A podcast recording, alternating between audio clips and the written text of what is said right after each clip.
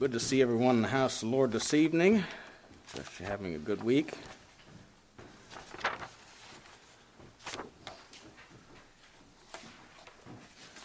And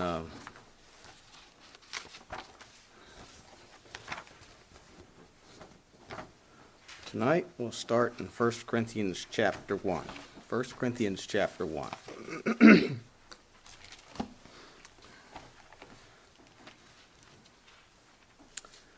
We're going to continue on what we were looking at last week in the difference, or what is the kingdom and the church and the body of Christ.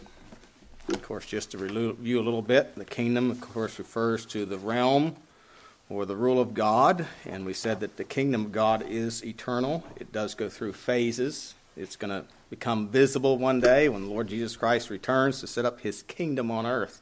It will become a visible kingdom, and he will rule and reign, of course, over the nation of Israel, and who will look on him whom they have pierced and receive him as a people. Of course, that kingdom is going to be for 1,000 years, that visible kingdom. So the kingdom of God, of course, it is entered by the new birth. When we get saved, we're translated into the kingdom of his dear Son, Colossians tells us. But we're not born into a church. A church is his body. And we looked a little bit last week about, a church is referred to as a visible, or local, visible, organized, and constituted. Those three things. And then there's what we want to pick up tonight is looking at metaphors or pictures that demonstrate local, visible, organized, and constituted. That's what churches are. So let's begin at 1 Corinthians chapter 1, verse 2, verses 1 and 2. Paul, called to be an apostle of Jesus Christ for the will of God, and Sosthenes, our brother, unto the church of God, which is at Corinth. Notice that. The church of God was at Corinth. And if you look at most of the epistles, you'll see that they're all addressed to churches. They're addressed to churches. Even the epistles of John, they were addressed to house churches. But anyway, to the church of God at Corinth, to them that are sanctified in Christ Jesus, called to be saints, with all that in every place call upon the name of Jesus Christ, our Lord, both theirs and ours. And then go to chapter 12. So we set the context immediately. Paul sets the context. He's writing to the church at Corinth. And then you go to chapter 12 and verse 27. And if you notice in chapter 12, even like in verse 2, ye know that ye were Gentiles carried away unto these dumb idols, even as ye were led. So he's again talking to the church at Corinth. And in verse 27 he says, now ye are the body of Christ, and members in particular. In chapter 12, verses 12 through 27, he describes the church as a body, just like your body. This is a picture, a metaphor of a church. It has individual parts. Your body's made up of parts. And it's all in one place. And so as you think about these metaphors, they all refer to something local, something visible, something that's organized. Do any of you have a disorganized body? Your hand where your foot should be, your foot where your hand should be, or, you've seen these skits that they do at camps and things where, you have two people and one's being the hands and the feet and the other one's being the head and the body, and you have to brush your teeth with, you know what I'm talking about. That's a disorganized body. But no, the body is visible, it's local, visible, and organized. So let's look at this a little bit. And I want you also to go to Colossians chapter 1, verse 18. And again, when writing to the church at Colossae, Colossians 1:18 says, and he is the head of the body, the church, who is the beginning, the firstborn from the dead, that in all things he might have preeminence. And again, the firstborn hides the idea of he's the preeminent one. The firstborn son got a double portion of the inheritance. He was to be the priest of the family. It speaks of headship. And of course, Christ is the head of the body, which the church, he says. So, you know, again, this the body speaks of something that's visible. And I think I mentioned this last week about the book I read by a guy that said, you know, the word body to describe the church is a misnomer because the body is that which makes life visible. Well, yeah, hello. You know, so we can ask ourselves the question, is your body visible? You know, you go to the doctor sometime and say, hey, doc, operate in my invisible body. The church at Corinth was a visible body, a visible assembly. It's organized. You know, again, your body's not just thrown together. It is organized. Very well organized. In fact, Ephesians 4:16 says, for whom the whole body fitly joined together, and here it's talking about a church, the whole body fitly joined together and compacted by that which every joint supplieth, according to the effectual working in the measure of every part, making increase of the body unto the edifying of itself. You know, if you have a part in your body that does not work right, it will start affecting other parts. And so, you know, again, the body is organized, not just thrown together. Your body is constituted. It's made up of certain parts. There's only certain things that are going to work in your body. I remember my brother-in-law had the bone marrow transplant. He had to go on rejection medicine, and I think he's still on it, because it came from a different body. And he did. He had a reaction for a while. Because they say, you know, your body will reject it because it's not yours. And if you know, try to put, you know, if you know, one of the things they've used for years for, and maybe they still do, some of you could maybe tell me, they still do is use mesh for hernia surgery. But sometimes that creates problems in bodies because it's not really part of the body. It's a foreign material. So it's a possibility your body's going to react against it and try to reject it. You know, modern medicine can't just put anything in your body and it automatically be accepted. No, it has to be something that pertains to the body. And the same is true of the church.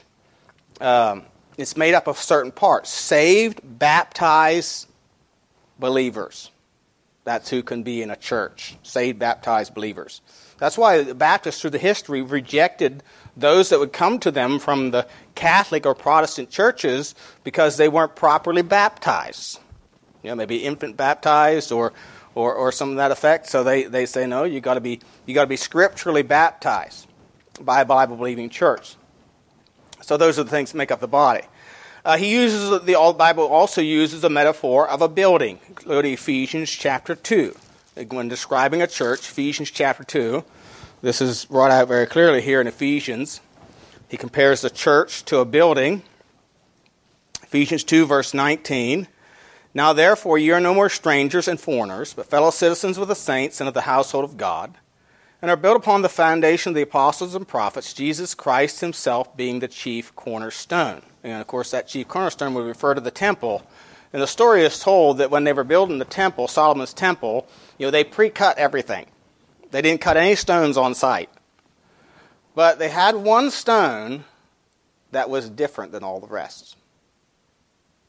And when they started laying things out, they couldn't figure out, we're missing a stone.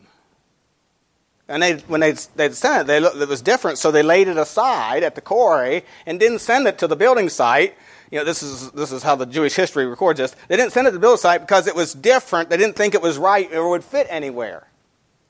But when they got to the building site, started laying it out, they say, hey, we need a stone that's different than all the rest because that's the first one. That's the starting point. And, of course, Jesus Christ is that chief cornerstone.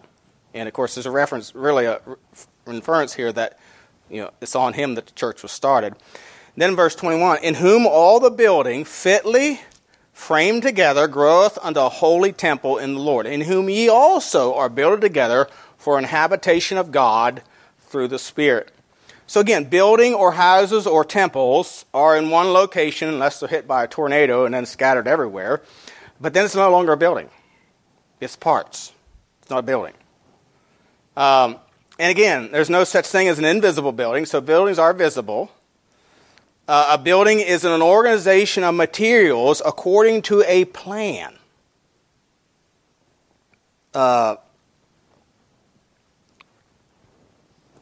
If you don't have plans for a building, you're going to run into problems. I know, I've done it a few times. I had to rearrange some things. It's better to have plans so you know where this goes and what's expected here. And again, a building is an organization of materials. There's different materials. If you're going to build a house, verse 21 here talks about being fitly framed together. You're going to build a house. You're going to take 2x4s, 2x6s, 2x8s, 2x10s. You may order rafters that are made of 2x4s and 2x6s. And all these things have their place in that building, but they're all parts. They're all materials with which the building is built. Think about it. So builders are really very narrow-minded. They only want certain things for their buildings. If I took a load of fence posts over to Nathan's job tomorrow and say, hey, just use these in your building. He said, Dad, get them out of here. They don't work. They're not materials that we can use in this building. No, they weren't certain things. They ain't going to be peanut butter and jelly. You can't build buildings with peanut butter and jelly. It just won't work. So you have to have the right building materials. And the building materials for a church is the gospel of the Lord Jesus Christ. It was just the gospel of the kingdom. And by the way, the builders will even reject lumber that is too badly bowed. I've been to job sites where there's lumber left over, and the reason it's there is because it's crooked, it's bowed, or maybe it's too knotty where it's weakened. I learned something from Sheldon Hutchins one day. We were looking for band, the outside boards for a deck, I think it was. And this was a big deck, and we needed 2x12s. And we went into Lowe's. Him and I were doing this job together. We went into Lowe's. He began picking up those 2x12s, which are heavy, and looking at the ends. And I say, what are you doing? He said, well, if it's cut out of the center log, the grain runs crossways almost straight on the log like this. He said, if it runs like this, if it's cut off the side of the log and it runs like this, they're stronger. I said, really? He said, yeah. And I got to thinking about it, and I thought, that makes sense. And of course, we always look. I like to pick out my own lumber because I want to see, is it straight? Especially with the band around the outside. I've seen decks that have humps in them because the boards are bowed. So, again, a building is it's a local thing. It's visible. It's organized. It's constituted. They only use certain materials for a building. Again, all descriptive or picture what a church is. The church is also referred to as a bride. 2 Corinthians chapter 11. 2 Corinthians chapter 11. Verse 1 and 2. By the way, if you have questions, my wife said I just paused for questions at the end. Didn't give you really time to think of questions last week. But if you do have questions, I'm glad to entertain them. Just slip up your hand. But 2 Corinthians 11, verse 1 says, would to God you could bear with me a little in my follow. Indeed, bear with me. For I am jealous over you with godly jealousy. For I have espoused you to one husband, that I may present you as a chaste virgin to Christ. So he's a church. He says to the church of Corinth, I've espoused you to one husband, that I may present you as a chaste virgin to Christ. And of course, we know the church is referred to as the bride of Christ, particularly in the book of Revelation. It's only used a couple of times in the Bible. Of course, it's referred to that in Ephesians 5, 23 and 24, where the marriage, places the wife and subject to her husband, even as Christ is to the church. Now, again, we think about this. A bride is local. I don't know about you, but I don't want my bride to be universal. One that's all over the world, all at the same time. That's impossible. And I don't want her to be visible. Well, I'll be there with you in spirit. No, that's not really a bride. And God, of course, you think about marriage, God has organized an ordered marriage in the home. Marriage places the wife in subjection to her husband as the church is to Christ. And Ephesians 5:23 and 24 very clearly tell us that. So it's an organized thing. It's also a bride must be properly constituted. In other words, not everyone can be a bride. Sorry, Ryan, you can't be a bride. I don't care what the modernists and liberals are telling us today. Men can't be brides. But neither can you, Linda, because you're already married. You're already a bride to somebody else. So, it must be unmarried, female, legal age, and must be willing. We don't believe in forced marriages. Again, we must be willing to join ourselves to the groom. And of course, a church has to be willing to join itself. There are churches that are unwilling to follow the New Testament plan. They're unwilling to follow the doctrines of the New Testament. So really, in reality, they're unwilling to follow the bridegroom. That means they are not a bride of Christ. And when the Lord, in Revelation chapter 2, wrote to the seven churches of Asia, one of the things he and I hate to use the word threatened, but he told them very plainly, unless they repent, they would lose their candlestick. In other words, they would cease to be a church of the Lord Jesus Christ.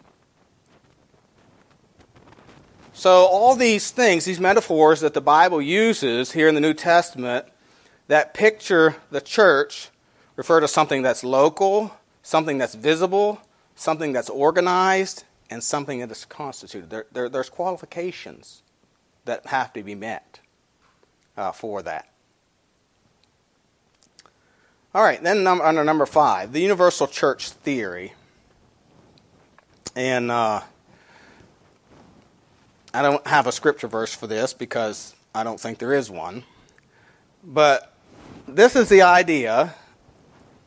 Somebody has described it this way, quote, "The church is all saved people from Pentecost to the first resurrection," of course, which is the rapture, "united organically to one another and to Christ by the baptism of the Holy Spirit," unquote.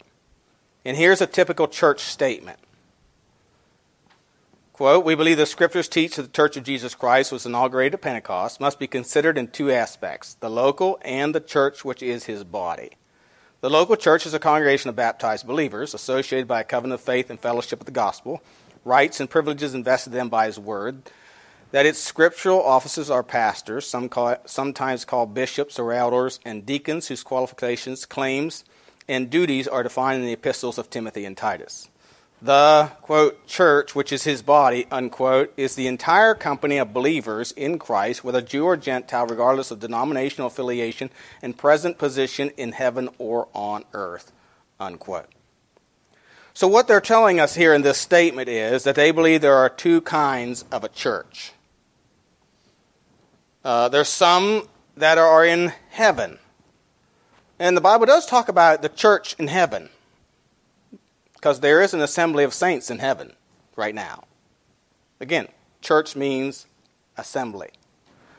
So this is a multi-church teaching. There's just a local church, and then there's the universal and visible church, which is the body of Christ. This is Protestant fundamentalist view. This is a Baptist church that I was formerly a member of, actually. And this is their statement concerning the church. But the universal and visible church, which is the body of Christ, because it's Protestant, and I say it reeks of Catholicism. Because the origins of this teaching come from the Catholic Church. The Catholic view is one of the true, they say they are the one true visible church of Christ. And then I got this off the Catholic Answers, What is the Kingdom, off the internet by Matt Fradd. And he says this, quote, "Here we see that the kingdom of God is in the here and now, present in and through the church. yet it is a mixed reality that will only be perfectly realized at the end of history. This current mixed state can be seen as the church on earth, which now grows in the field of the world with both weeds and wheat, until the harvest, when Christ says he will tell the reapers, gather the tares. This obviously is another version. Gather the weeds first and bind them in the bundles to be burned, but gather the wheat into my barn. Of course, King James says, gather the tares. So anyway, what he's saying here is the kingdom of God is the church. That's what Catholics believe. That's what Protestants believe. That's why they unite with the state and try to force religion on you. I don't know if you understand this, but as far as the Catholic Church is concerned, we are all anathema. We are cursed because we will not submit to or come under the authority of the Roman Catholic Church. They have never rescinded that philosophy, that teaching. Anybody that is outside the Catholic Church is condemned. But see, they believe that they are the kingdom of God on earth and the true, visible, universal church. And so it is their responsibility then to persecute those who are the tares. But go to Matthew 23 again, or Matthew 13. And what did Jesus say about the wheat and the tares?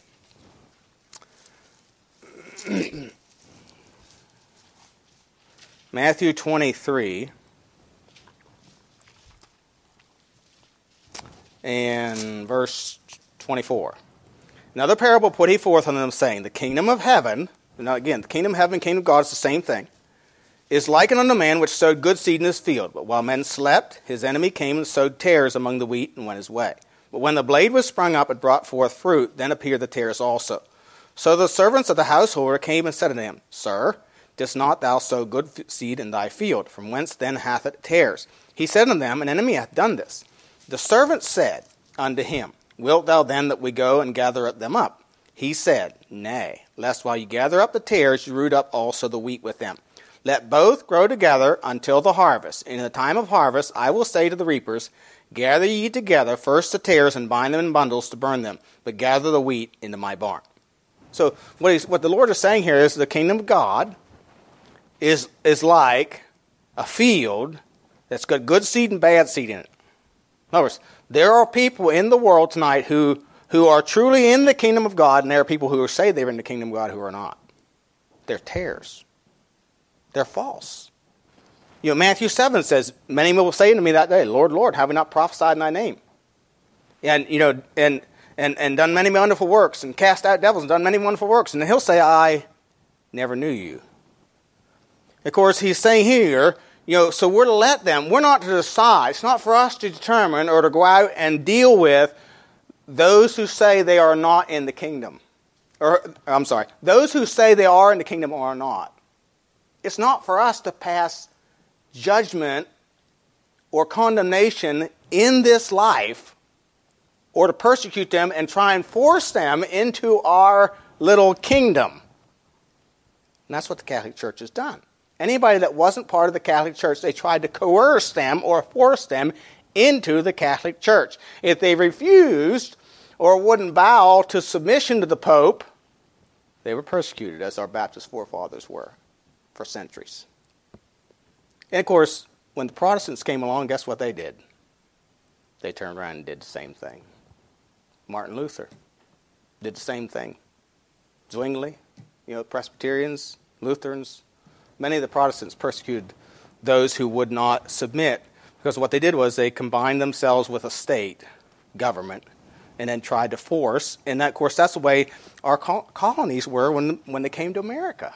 The Puritans in New England, the Congregationalists and the Anglicans tried to, there was penalties and taxes, fines levied if you didn't attend their church at least once a month. Even in Virginia and North Carolina, it was Presbyterian. And of course, the Battle of Alamance, that's what that was all about, because the regulators who were Baptists didn't want to pay a tobacco tax to support the Presbyterians. Preachers. Didn't want to submit to the Presbyterian Church. So anyway, so that's, you know, this universal church theory. It's a belief that has the kingdom of God. Notice he says the mixed state. They're mixing the kingdom and the church, trying to make them the same thing. They are not the same thing. A kingdom is invisible right now. The church is a visible body. The kingdom is entered by the new birth. The church is entered by baptism. But here's another, this I got off a church website that we fellowship with. It says, quote, "A church is a local body of scripturally baptized believers who assemble together for the purpose of carrying out the Great Commission," unquote. So it's simply, you know, that's putting it very simply but very plainly, that what a church is. It is a local body. And again, all the metaphors of the New Testament that talk about the church speak of it as visible, local, organized, and constituted. Whether it be a body, a bride, what was the other thing I had there? Building. All refers to something local and visible and so on. All right. Any questions? All right. So when was the church started? That's another good question. Well, I thought I'd start out this way. Okay, when was the Presbyterian religion founded? 16th century. Does that raise a question as to why not till the 16th century in your mind? Of course, they're rooted in the 16th century, John Calvin, and so on. Methodist Church founded, has roots in the 18th century. Its founder was the Church of England minister John Wesley, who sought to challenge the religious assumptions of the day.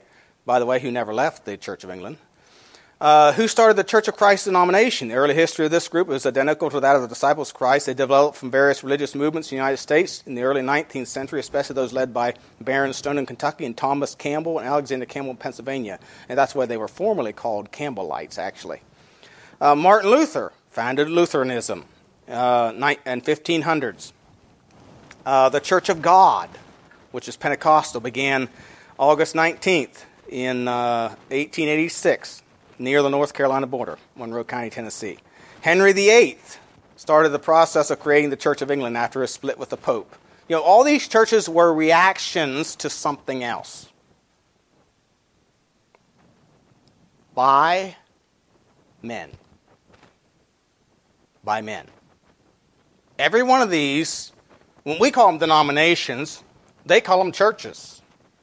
Because they believe a church is a universal, it's made up of everybody that's in a Lutheran church, so that's the Lutheran church. Or you'll hear sometimes, even on the news, the Presbyterian Church USA.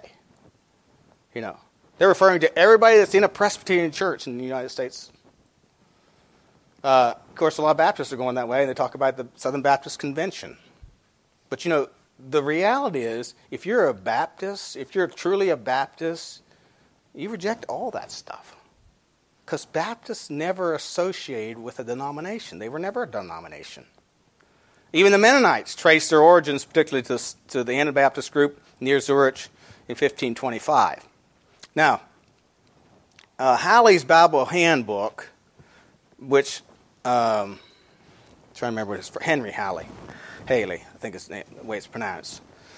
He is not a local church proponent, but even he says in page 677, you know, okay, the Catholics claim their church goes all the way back to, of course, Jesus and Peter.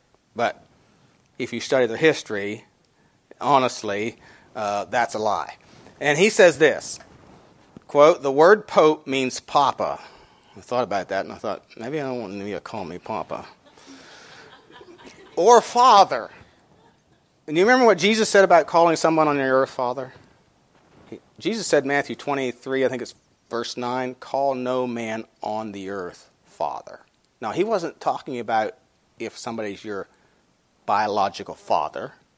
But what he was referring to is, don't call anybody, a spiritual person over you, Father. Because you have one Father which is in heaven. And that's what the word Pope means, Papa or Father. At first, it was applied to all Western bishops. You know, in that time, there were There were what considered churches in the east, which were toward Asia, and in the west, which were with the European churches. Rome would have been the western. Constantinople, I think, was on the east when the kingdom kind of divided there under Augustine or under Constantine. Anyway, about A.D. 500. So here's really the start of your Catholic Church. About A.D. 500, it began to be restricted to the Bishop of Rome, and soon in common use came to mean universal bishop. The Roman Catholic list of popes includes the bishops of Rome from the first century onward. But for 500 years, bishops of Rome were not popes. The idea that the Bishop of Rome should have authority over the whole church was a slow growth, bitterly contested at every step, and never has at any time been universally recognized. Unquote. So even to this day, they've never been universally recognized by professing Christians. But they've been recognized by the Roman Catholic Church. But the fact remains that there was no popes prior to 500. There were some efforts to try and, because really, up in at least the first 300 years, almost all churches were independent and local. There was no such thing as a universal church. Now, there were some that were starting to teach. There were some pastors who were exalting themselves and starting to teach and trying to exert authority over other churches in a region, but for the most part, it was rejected and it was renounced. But the bishops at Rome, bishop is a Bible word, it's been tainted, but bishop is a Bible word, which simply means pastor. But these pastors at Rome became influential and powerful because of Constantine. And of course, another guy who did a lot of writing, Augustine. He's the one that come up with the term Mother of God, referring to Mary, and started the whole Mary worship thing. But, really, Augustine wasn't till the late 300s, early 400s. So again, this stuff doesn't all go all the way back to Jesus and Peter. That is a lie. It's a lie. They can't prove that. You see, the Roman Catholic Church, again, claims Peter as the first pope, despite the fact that it's been proven that Peter never went to Rome. He was at Babylon. Well, they say, and Peter says that in his epistle, that he was at Babylon. The churches at Babylon salute you, so he was at Babylon. It's believed maybe he was even martyred there. And they say, well, that's a reference to Rome. I wouldn't want to admit that if I was them, because you know what the churches of Babylon are called in Revelation chapter 17 and 18? They're called the great whore. But liberals don't connect things like that, do they? Unbelievers don't connect things like that. But anyway, and so there's no proof that Peter was ever at Rome, although they claim he was. And Peter warned against being lords over God's heritage. Look at 1 Peter chapter 5 and verse 3. Peter warned about this very thing. In 1 Peter chapter 5,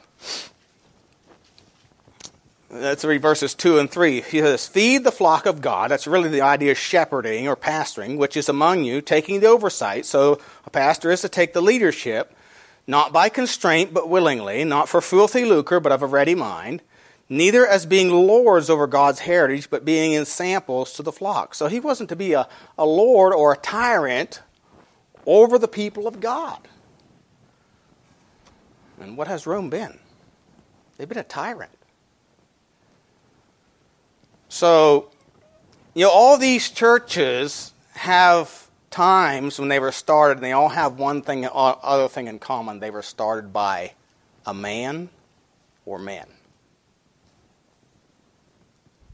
However, Jesus he started the first church. Look at Acts chapter 1.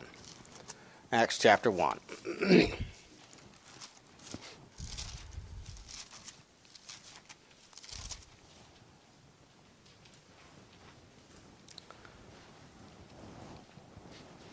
Acts chapter 1, verse 1 through 5. "The former treatise have I made, O Theophilus." Of course, the former treatise here would be Luke.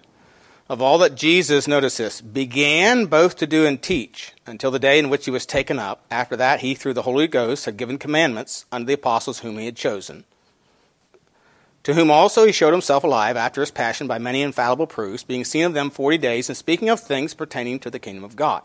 And being assembled together, there's that word, ecclesia. Ecclesia again, that's the word church. Assembled together with them, commanded them they should not depart from Jerusalem, but wait for the promise of the Father, which saith he, ye have heard of me. For John truly baptized with water, but ye shall be baptized with the Holy Ghost, not by the Holy Ghost, but with the Holy Ghost, not many days hence. So, Jesus began, he began, or he started the first church. Now, and he says he taught them. He began to do it both to do and to teach. Now, Jesus, these are some things that Jesus taught and they did prior to Pentecost. And everybody that believes in a universal church says the church started on the day of Pentecost. But that is not true. Because here's a list of things, and this is not exhaustive. There are a lot more. The things that they did as a church prior to Pentecost. Jesus said that he would build his church. And see, the universal church people say the church is built by the Holy Spirit. No, it's not. Jesus said, I will build my church. I will build my church. Matthew 16:18. It's not being built by the Spirit. It's being empowered by the Spirit. The disciples were empowered on the day of Pentecost by the Spirit. In other words, they were immersed or overtaken, you might say, or controlled from that point on by the Spirit of God. And so they were empowered. But Jesus said he would build his church, Matthew 16:18. I will build my church and the gates of hell shall not prevail against it. He gave them teaching on binding and loosing members, Matthew chapter 16. Matthew 16. And of course this refers to church discipline. And again, if you go with a Pentecost start date, you really can't use any of the Gospels as church doctrine. And there's a mass of stuff in the Gospels that pertains to the church, that is church doctrine. For example, binding and loosing, or it has to do with church discipline. Matthew 16:19, he says, I will give unto thee the keys of the kingdom of heaven. Whatsoever thou shalt bind on earth shall be bound in heaven. Whatsoever thou shalt loose on earth shall be loosed in heaven. He was speaking here to Peter, whom he appointed as the pastor when he left it. And we'll see that in a minute. And of course, he expounds on this binding and loosing in Matthew chapter 18, verses 15 through 19, and he tells them specifically how this is done. Moreover, if thy brother shall trespass against thee, go and tell him his fault between thee and him alone. If he shall hear thee, thou hast gained thy brother. He will not hear thee, then take with thee one or two more, than the mouth of two or three witnesses every word may be established. If he shall neglect to hear them, tell it unto the church. But if he neglect to hear the church, let him be unto thee as a heathen man and a publican. Verily I say unto you, whatsoever you shall bind on earth shall be bound in heaven, whatsoever you shall loose on earth shall be loosed in heaven. So if there's a problem in the church, you're supposed to go to that one, and if they'll hear thee, or in other words, they change their ways, then they are again brought into right fellowship with the church. If they will not, you're to take two or three. And if they will not hear them, you bring it before the whole church. And if they won't listen to the church or change their mind, you're to vote them out. That's what binding and loosing is. You vote them out. You remove them from your membership. And the idea here is they are bound, or in other words, they are confined without church membership. That's why when somebody comes here from another church and they say, oh, we'd like to join your church. Okay. They call your pastor, your former pastor. Usually I don't wait that long.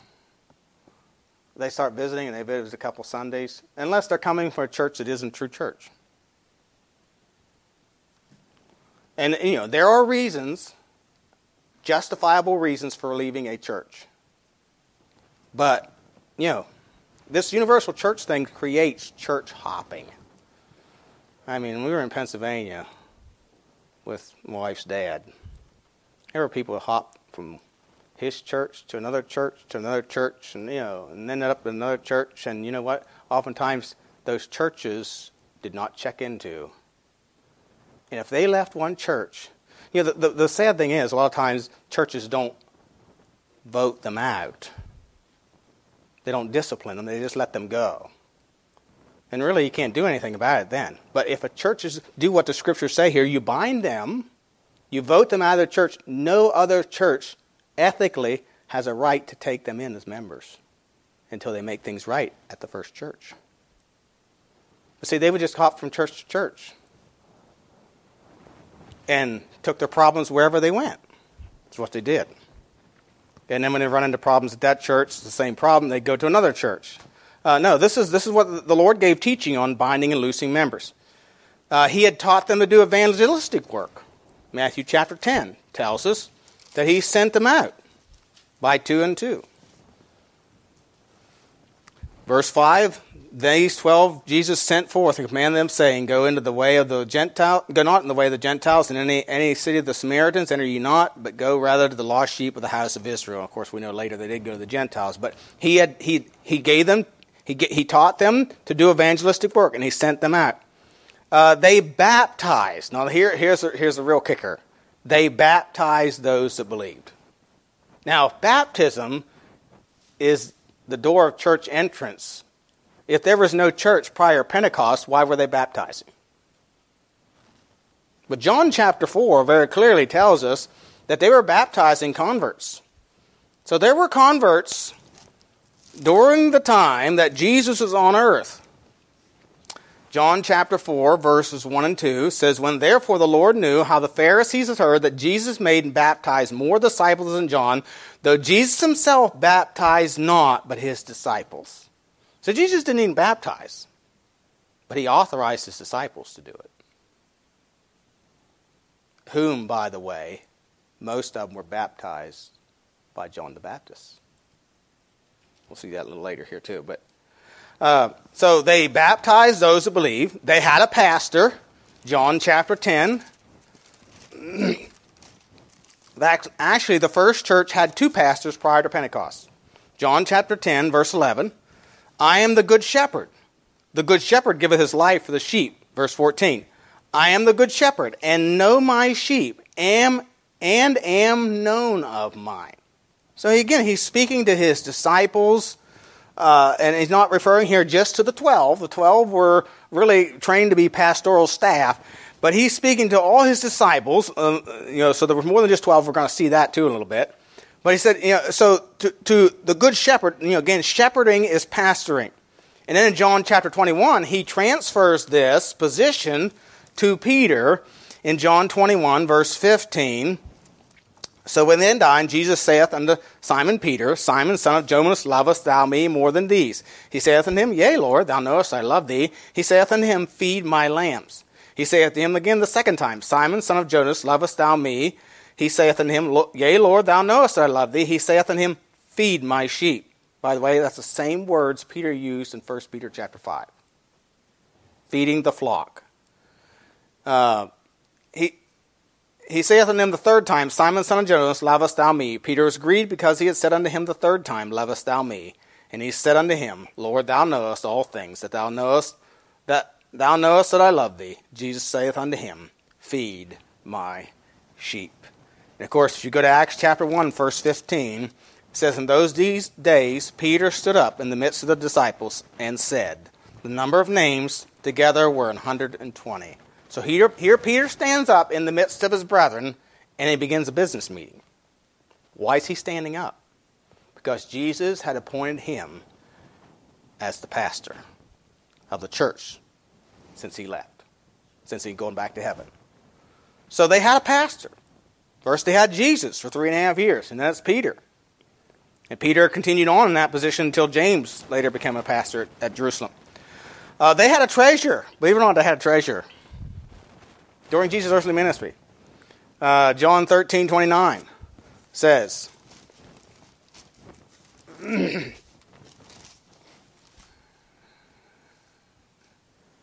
For For some of them thought, because Judas had the bag, that Jesus had said unto him, buy those things that we have need of against the feast, or that he should give something to the poor. So Judas was a treasurer, the first treasurer of the church.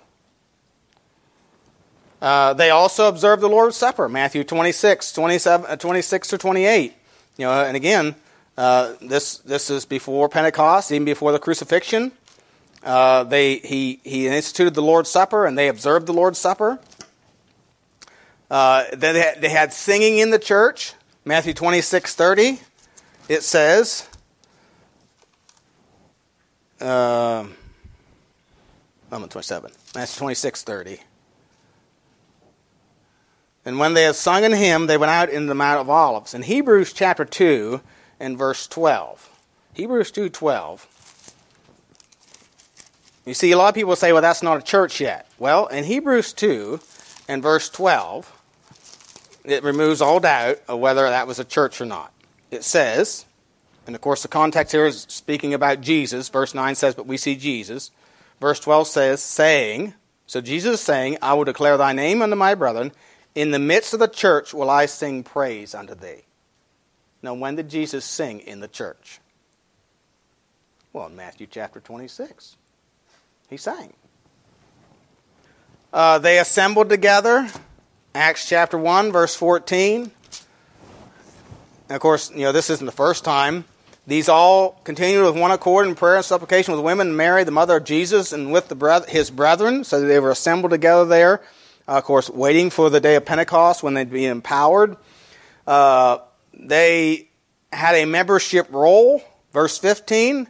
Acts 1:15, in those days Peter stood up in the midst of the disciples and said the number of the names together were about 120. So there were 120 people in this church at this time. They had a business meeting. And I'm not going to read all this for sake of time, but verses 15 to the end of the chapter, that Peter stands up and says, you know, talks about Judas who hung himself, and he says we need to have a meeting and determine somebody to replace Judas. So they had a business meeting. You know, again, all this prior to Pentecost. All these things that churches do, true churches do, were done prior to Pentecost. You see, the point is, Jesus started the first church. And he started it with materials prepared by John the Baptist. You know, the disciples, Peter and Andrew, James and John, were baptized by John the Baptist. We'll see this next week. See, it all began. Now, John didn't start the church.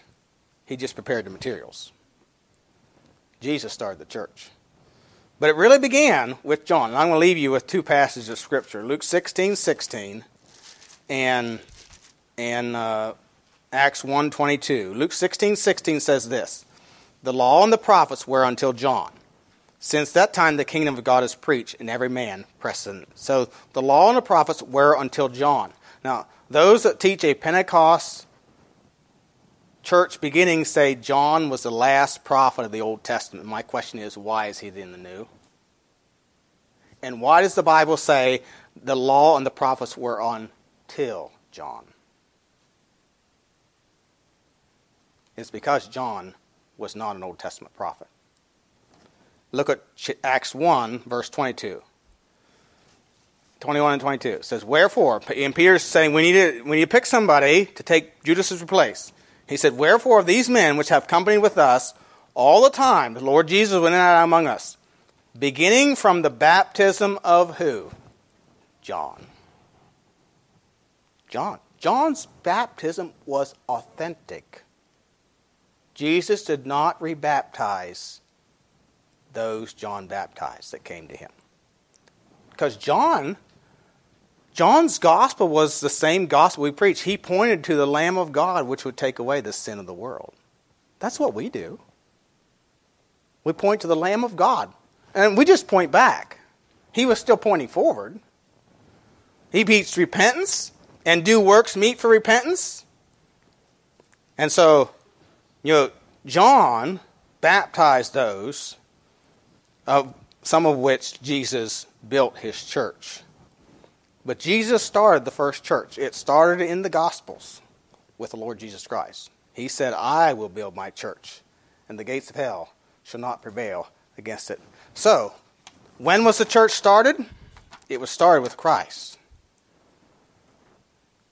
And as much as they hate to admit it, Protestants can't deny it. Zwingli, the Swiss reformer, contemporary of Luther and Calvin, said this: the institution of the Anabaptists is no novelty. Anabaptists would refer to our kind of belief. But for 1,300 years, they have caused great trouble to the church.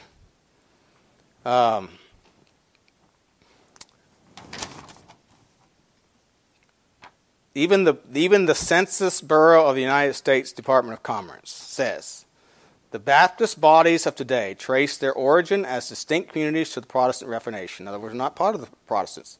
It is claimed indeed that the churches of the apostolic age were in doctrine, policy, and ordinances the exact counterparts of Baptist churches today.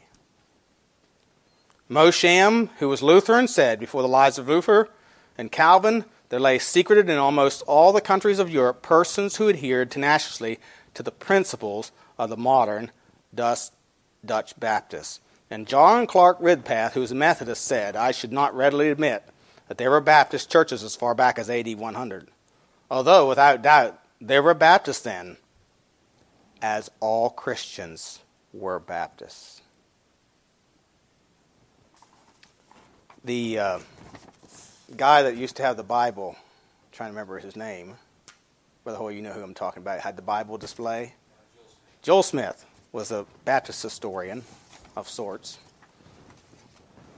And I remember hearing him say one time he was on a tour in Israel, touring all the ancient churches in the land of Israel. And he said to his tour guide, is it not true that all these churches at one time had pools, baptismal pools in them that are now filled in? And the guide said, yes, it is true. Yes, it is true. See, because the original Christians, the first couple hundred years, were all Baptists. They all baptized by immersion.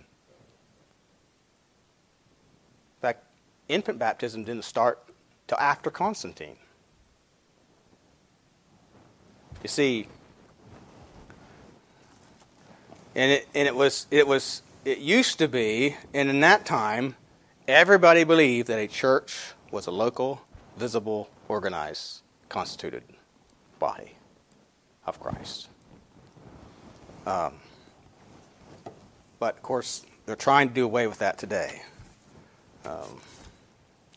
But there are still churches like ours, and we're not the only ones, there's many like ours, that still hold the New Testament doctrines concerning the church and the kingdom of Christ. Might we just be faithful? Any questions? Let's pray. Heavenly for the instruction that gives us, and Father, we pray that you help us to realize the importance of the church, and help us understand it's the truth, that we might be better equipped to serve you and to be a light and testimony, and realize the responsibility that we have and the privilege we have to serve you, to give out the gospel, and that we might see others saved and then baptized into New Testament churches. So, Lord, just help us. Give us boldness in our witness and testimony. Help us just be faithful. We pray in Jesus' name. Amen.